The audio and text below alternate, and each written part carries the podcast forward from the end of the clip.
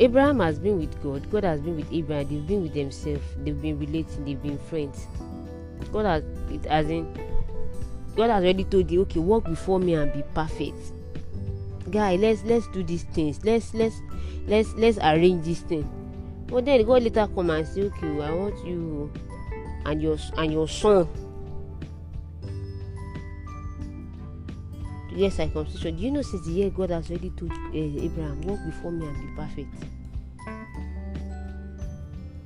Like, do you know do you know do you know that gap?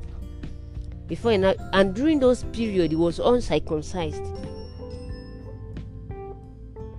Now, is it that while he was there, um, w- was it that while he was there, God is imputing iniquity in him? No. He has already, he, he has, he has, he has already commenced that journey. It's a journey, it's a process, and that's what I want us to teach to young believers. That it's not just a day thing, because our mother church made us understand, make us see it as if it's just a day thing, like bam, when you just collect, you, and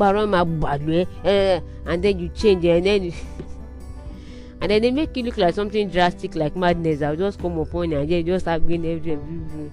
No, I'm not saying that there's no. There are some people that when the Spirit of God come upon them and then they, they have, you know, they become another man and then they, they, they have this wild hunger and passion. And I'm not saying those things are not possible, but you just have to understand the fact that they are, they are, they, there's a process to it. There's a working process.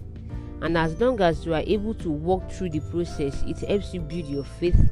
It helps you. It it it it, it, it helps you build your walk with God. It's it's it, it it helps you do so many things that even you yourself you don't you don't see them coming. Praise God. So that's that's that's that's about that. So when we get justified, our justification does not just come because we have been perfect. Justification does not come upon us because we are perfect.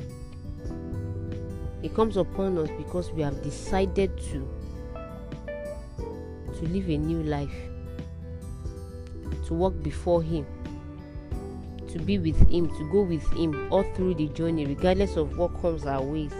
And then in the process, whatever now happens ahead, that is where that is that is that that's that's your journey to growth. That's your journey to righteousness. That's your journey to that's your that's your journey to perfection. May the Lord help us in Jesus' name. I won't say more than that. That's that's the little I have to I have to